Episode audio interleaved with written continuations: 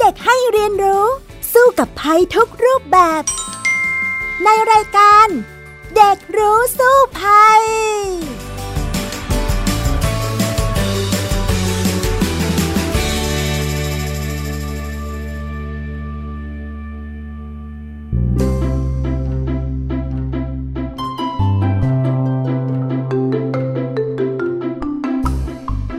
สวัสดีค่ะ คุณผู้ฟังคะต้อนรับเข้าสู่รายการเด็กรู้สู้ภัยนะคะ เราติดตามกันได้ทางวิทยุไทย PBS ค่ะ www.thaipbsradio.com หรือผ่านทางแอปพลิเคชันไทย PBS Radio และแอปพลิเคชัน Podcast นะคะ วันนี้ดิฉันดารินกำเนิดรัฐมาดำเนินรายการร่วมกับน้องจัสมินดาราวันแฟร์เฮิร์สค่ะ สวัสดีค่ะจัสมิน สวัสดีค่ะพี่ดารินและท่านผู้ฟังค่ะในวันนี้เนี่ยมีประเด็นอะไรที่จัสมินอยากจะมาพูดคุยกันเหรอคะ วันนี้อยากรู้เกี่ยวกับอากาศเป็นพิษค่ะ เพราะว่าจัสมินเป็นคนที่ชอบไปเที่ยวแล้วก็ไปทำกิจกรรม แต่ตอนนี้ไม่ค่อยได้ ไปร่วมกิจกรรมเลยค่ะ เพราะว่าเรื่องอากาศเป็นพิษค่ะ โอ้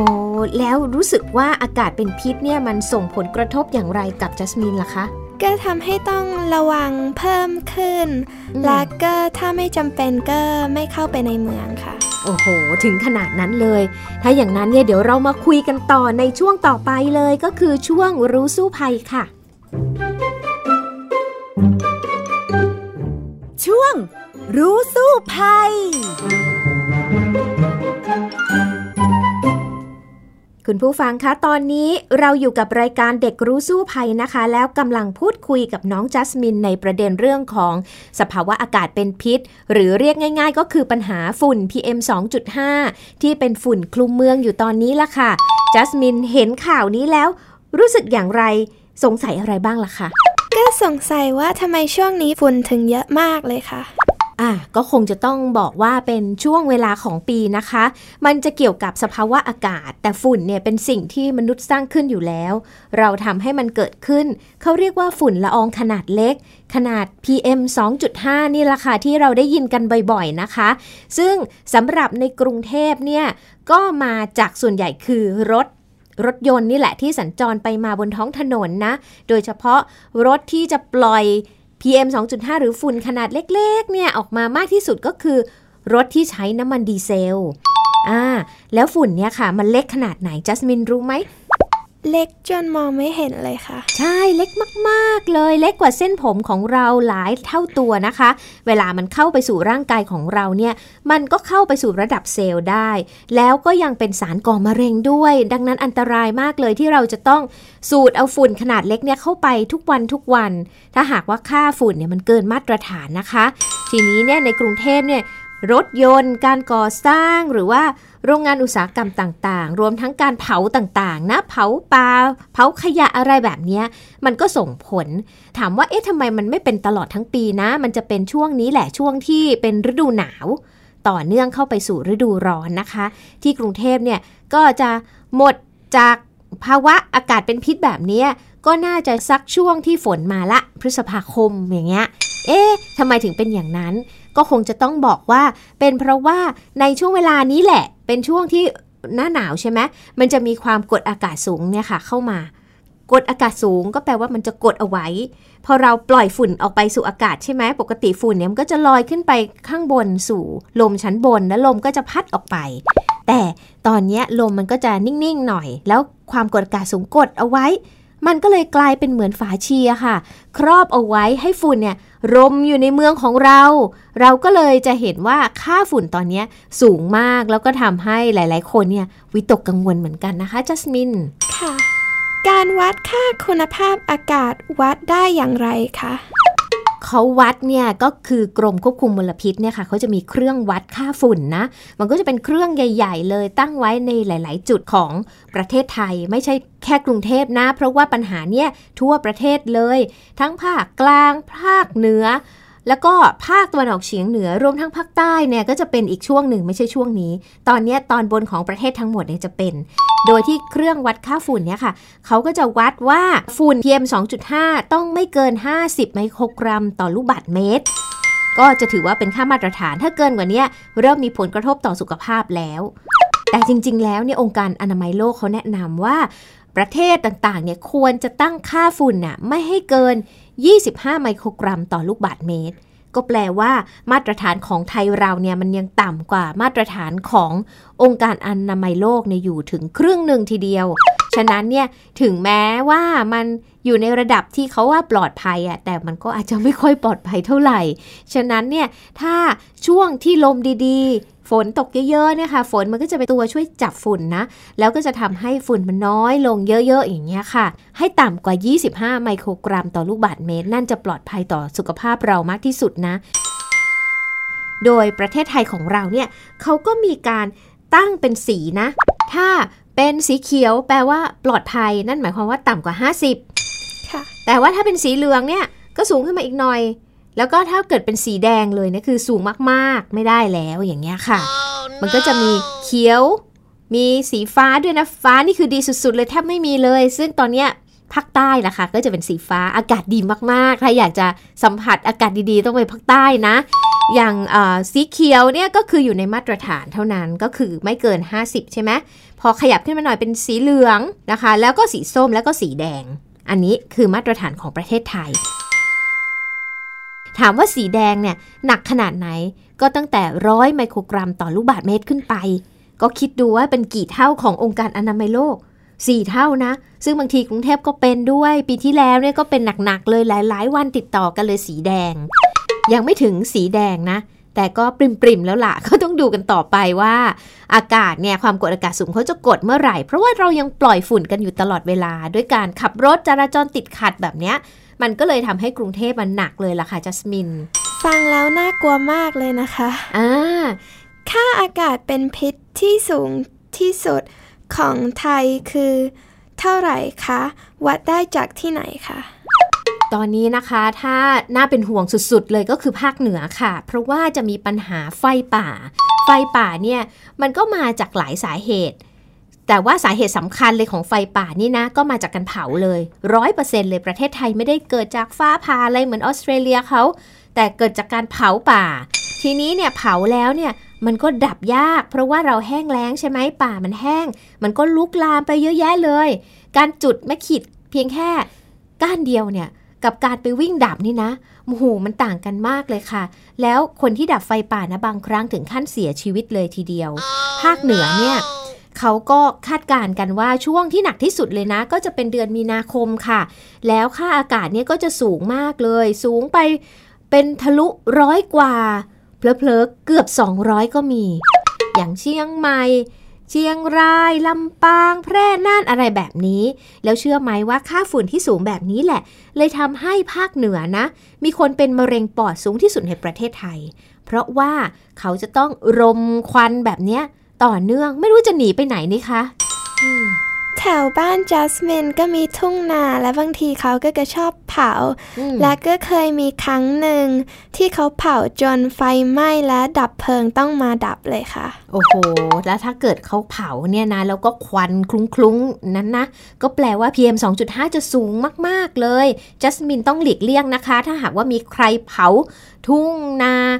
เผาฟางข้าวเผาขยะอยู่ใกล้ๆเนี่ยอันตรายมากๆเลย จะต้องหาทางหลีกเลี่ยง อย่าไปอยู่ใกล้อยู่ในบ้านเราปิดให้มิดชิดอะไรแบบนี้จะดีกว่าหรือว่าไปให้ไกลๆเลย จนกว่าไอ้ควันพวกนั้นน่ะจะหายไปอืมหลีกเลี่ยงยากเลยค่ะ อยู่หน้าหมู่บ้านอ่าจัสมินค่ะ อ่า ฉะนั้นเนี่ยจริงๆ ก็มีวิธีการเหมือนกันนะที่จะแก้ปัญหาได้ แต่เดี๋ยวค่อยไปเล่าในช่วงต่อไปดีกว่า แอปพลิเคชันตรวจค่าอากาศที่น่าเชื่อถือ คือแอปไหนบ้างคะ อ่า พี่ดารินเองเนี่ยก็ใช้อยู่ประจำเลย 2 แอปด้วยกันค่ะ ก็คือแอปหนึ่งเนี่ยเป็นของกรมควบคุมมลพิษนะคะ ชื่อว่า Air for Thai ก็คือพิมพ์คำว่า Air ที่แปลว่าอากาศ แล้วก็เลข 4 แล้วก็ไทยลงไปนะคะ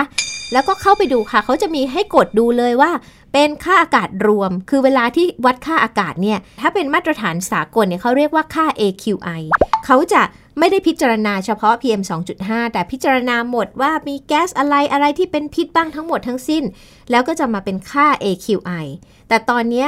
ที่เราโฟกัสที่เราสนใจมากที่สุดคือ PM 2.5 ใช่ไหม ฉะนั้นเนี่ยแอปของกรมควบคุมมลพิษเนี่ยค่ะ Air for Thai เนี่ยเขาก็จะมี ให้เรากดดูเฉพาะค่า PM 2.5 ได้ เพราะว่าถ้าเมื่อไหร่ PM 2.5 สูงเนี่ยค่า AQI ที่พี่ดารินบอกว่าเป็นค่ามวลรวมประมวลหมดแล้ว มันก็จะสูงด้วยอยู่แล้ว ฉะนั้นเนี่ยดูให้ง่าย ๆ ก็ดู PM 2.5 พอกดเข้าไปปุ๊บเขาก็จะขึ้นมาเลยเด้งขึ้นมาว่า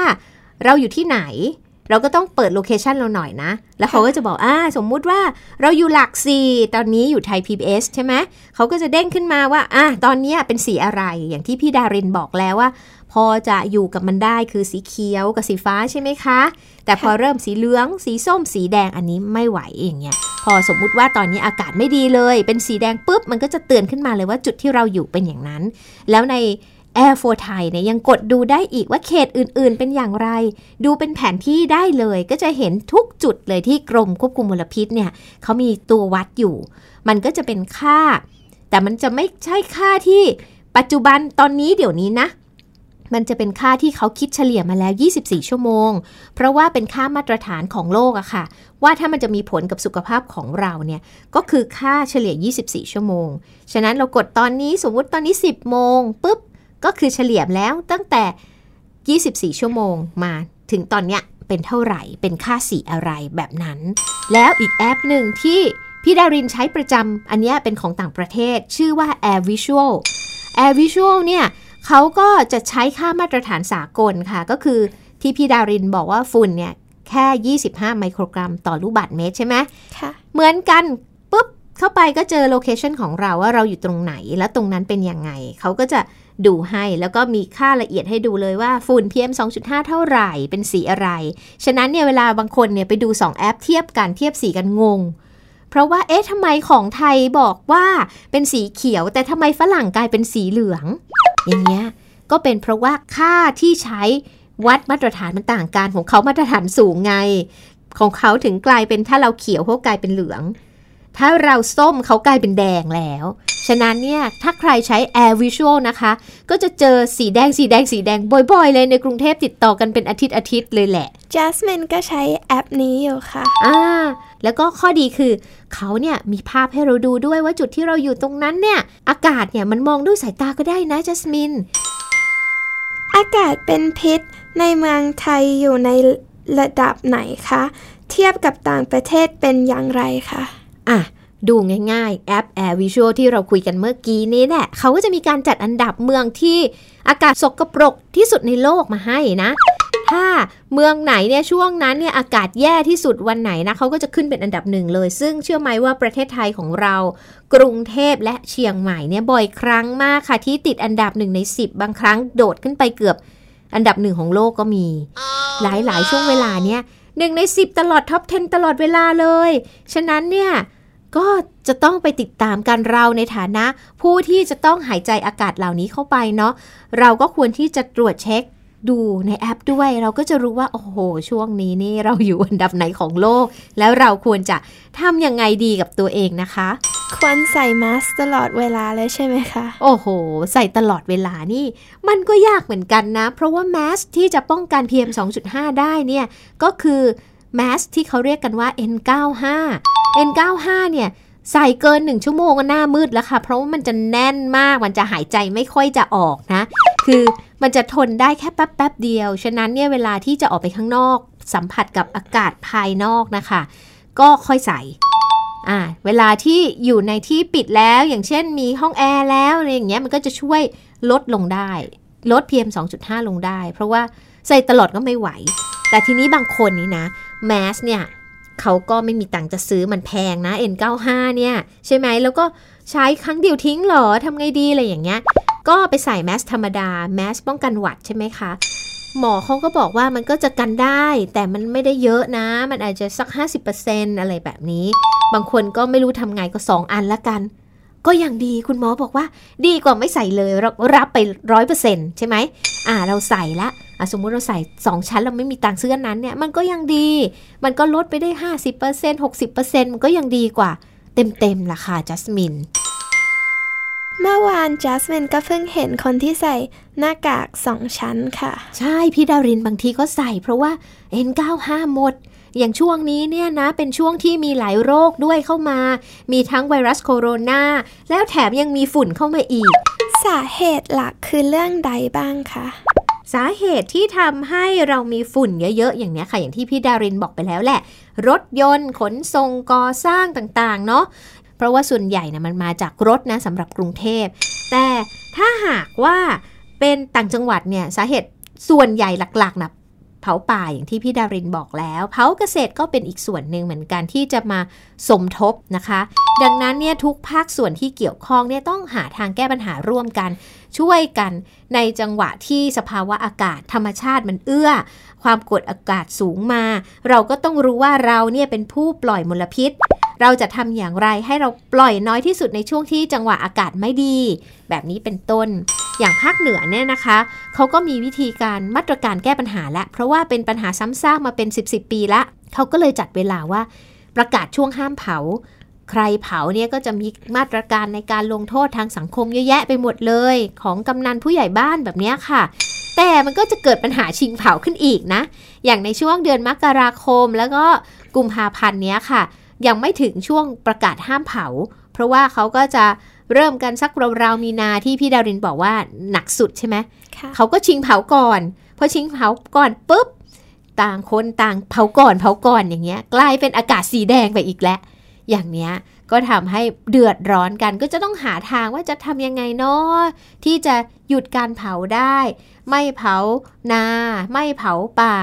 เพราะว่าเผาป่านี่ก็มีหลายความคิดมากเลยบางคนเนี่ยคิดว่าไปเผาเนี่ยแล้วจะเกิดเห็ดที่ราคาแพงออกมา เขาก็เผาบางคนก็เผาเพื่อว่าเอ่อให้มันเตียนๆจะได้ไปล่าสัตว์ง่ายอะไรแบบนี้ ก็จะต้องหามาตรการว่าทำยังไงให้ชาวบ้านเนี่ยเขาเขาอยู่กับป่าได้โดยที่เขาไม่ต้องเผาแล้วมีรายได้สูงขึ้นมากขึ้น โดยการไม่เผา ซึ่งก็มีหลายชุมชนที่เขาทำดีนะพี่ดารินเห็น เขาก็ไม่เผานะ แต่กลับมีน้ำมากขึ้น มีเห็ดมากขึ้น หลายชนิดมากขึ้น หาของป่าได้มากขึ้น ฉะนั้นเนี่ยถ้าเราช่วยกันนะคะนำแนวคิดนี้ออกไปว่าไม่เผาอะจะยิ่งดีมีเงินเยอะๆขึ้น หาของได้เยอะๆขึ้นอย่างเนี้ย ก็น่าจะช่วยให้ปัญหาเนี้ยคลี่คลายลงได้ค่ะ เอาละในเมื่อเราคุยกันมาถึงจุดนี้แล้วเนี่ยเดี๋ยวเราไปหาทางเอาตัวรอดดีกว่า ในขณะที่เราจะต้องโดนรมฝุ่นกันอยู่อย่างนี้นะคะ ในช่วงรู้แล้วรอดค่ะ ช่วง รู้แล้วรอด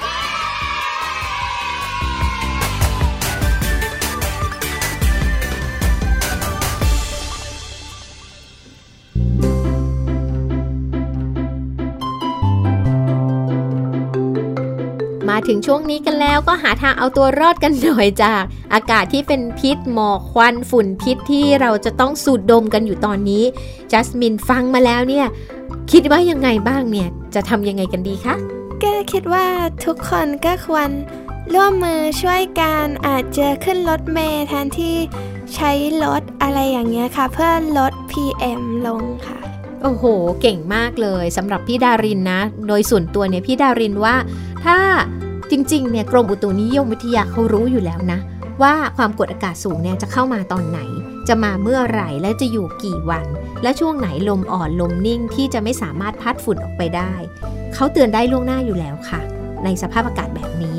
ถ้าเรารู้ล่วงหน้าแล้วเนี่ยมาตรการที่ทุกคนน่าจะช่วยกันสำหรับกรุงเทพนะ ก็คือทำอย่างไรให้เราปล่อยมลพิษน้อยลง เช่น เรามีรถยนต์ปกติเนี่ยขับออกไป ทำงานไปเที่ยวไปนู่นไปนี่ไปธุระใช่ไหม เราไปใช้ระบบขนส่งสาธารณะลองเปลี่ยนมานั่งรถเมล์ดูบ้างสัก2-3วันในช่วงนี้รอลมแรงก่อนแล้วค่อยขับรถต่ออย่างเงี้ยก็น่าจะดี บางประเทศเนี่ยเขาใช้มาตรการเลยว่าวันขี้วันคู่ คือป้ายทะเบียนรถเนี่ยถ้าเป็นเลขขี้วันนี้ห้ามวิ่ง พรุ่งนี้เลขคู่ห้ามวิ่งสลับกันไป ถ้าอย่างเนี้ย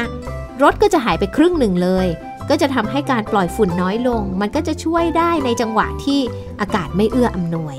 จัสมินก็ว่าวิธีนี้ดีนะคะ แต่ว่าบางทีบางวันบางคนก็อาจจะต้องไปที่ไหนฉุกเฉิน ก็เลยอาจจะต้องเอารถ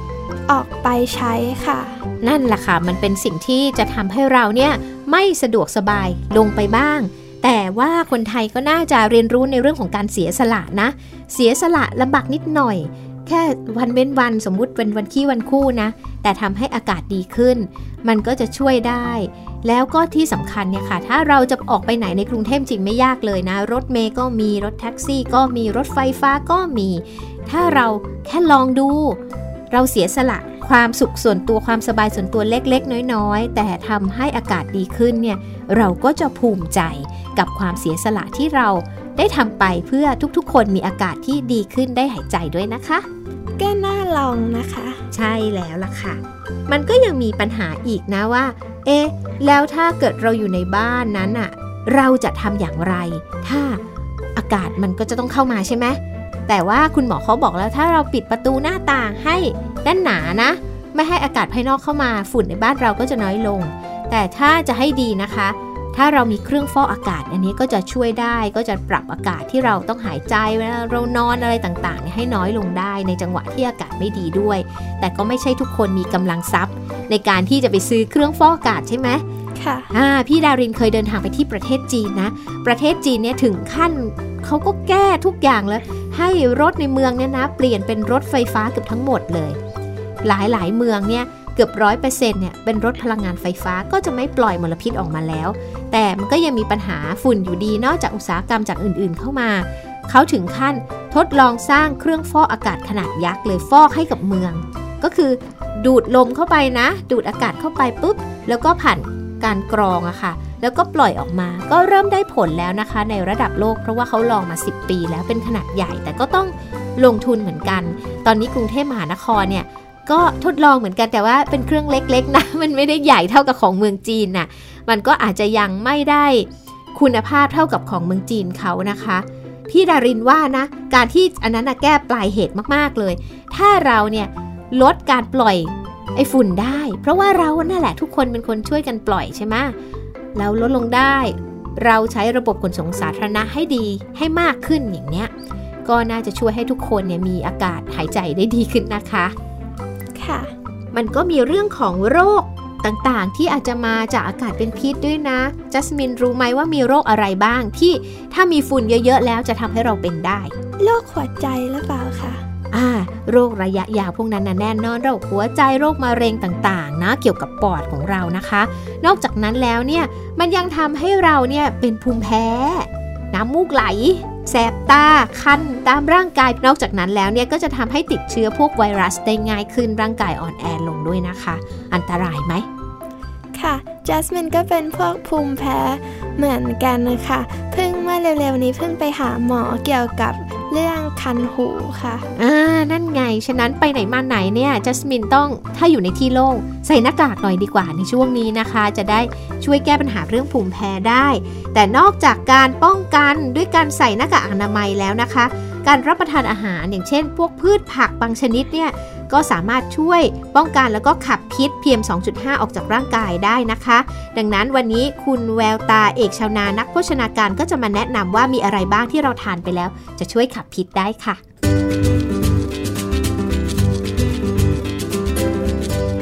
ทีนี้เรื่องผักเรื่องผลไม้เนี่ยมีอะไรบ้างครับที่มันจะพอหากินง่าย ๆ แล้วเอากินง่าย ๆ แล้วช่วยขจัดสารพิษออกจากร่างกายหน่อยครับพี่แววต้มย ต้มยำเหรอฮะำอืมต้มยำค่ะจริงเหรอฮะเพราะว่าสมุนไพรนะคะของไทยในครัวใกล้ตัวของเรานะคะ เครื่องต้มยำไม่ว่าจะเป็นหอมครับ กระเทียมต้มยำไม่ใส่กระเทียมแต่รวมกระเทียมไปด้วยนะคะครับข่าตะไคร้ใบมะกรูดขมิ้นชัน อืม ของที่อยู่ในครัวของต่างๆ เหล่านี้นะคะ จะมีฤทธิ์ขับสารพิษ ครับ ฝุ่น PM 2.5 เนี่ยมันเล็กขนาดเท่ากับเส้นผมของเราเนี่ยแบ่งเป็น 25 ส่วน โอ้โหแล้วมัน1ใน25 มันมองไม่เห็นแต่มันซึมทะลุทะลวง ครับเข้าไปหมดเลยในร่างกายของเรานะคะ การกินอาหารในบ้านในครัวนะคะสมุนไพรขมิ้นชันอืมขมิ้นชันสดดีที่สุดครับแต่มันกินยาก กินยากอะขมิ้นที่เป็นผงๆอาจจะมาผสมอา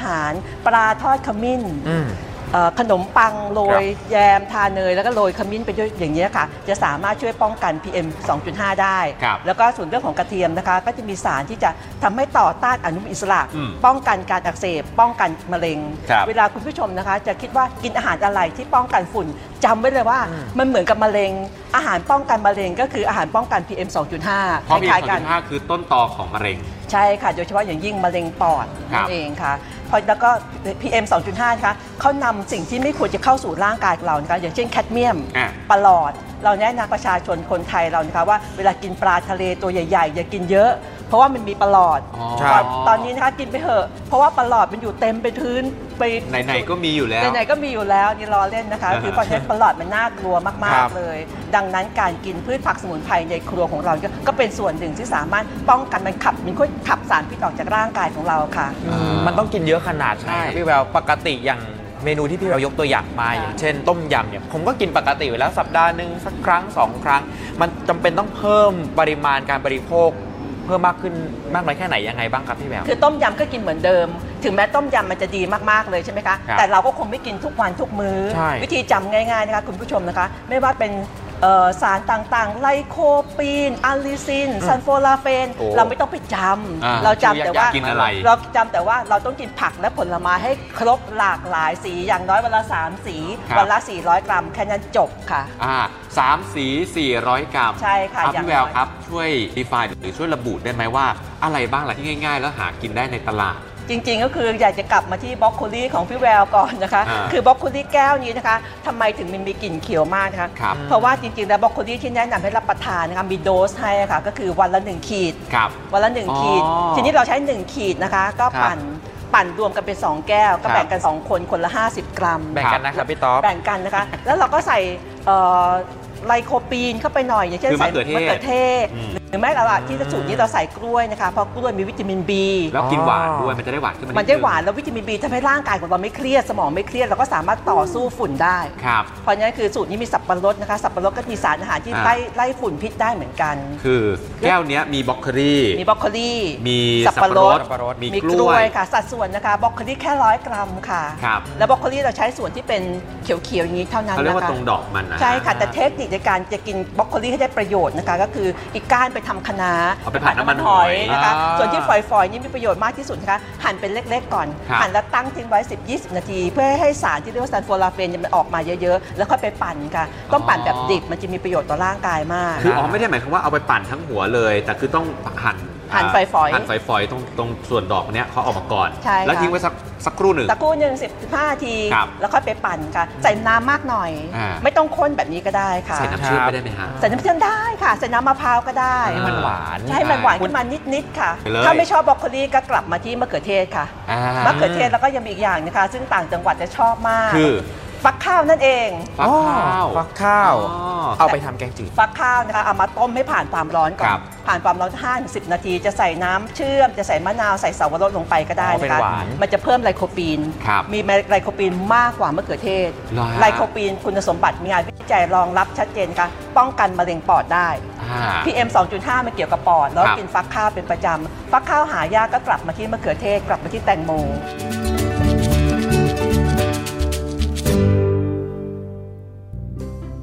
ฟังแล้วนี่สงสัยต้องรีบไปทานผักผลไม้กันแล้วนะคะ น้องจัสมิน พอจะชอบทานไหมล่ะคะ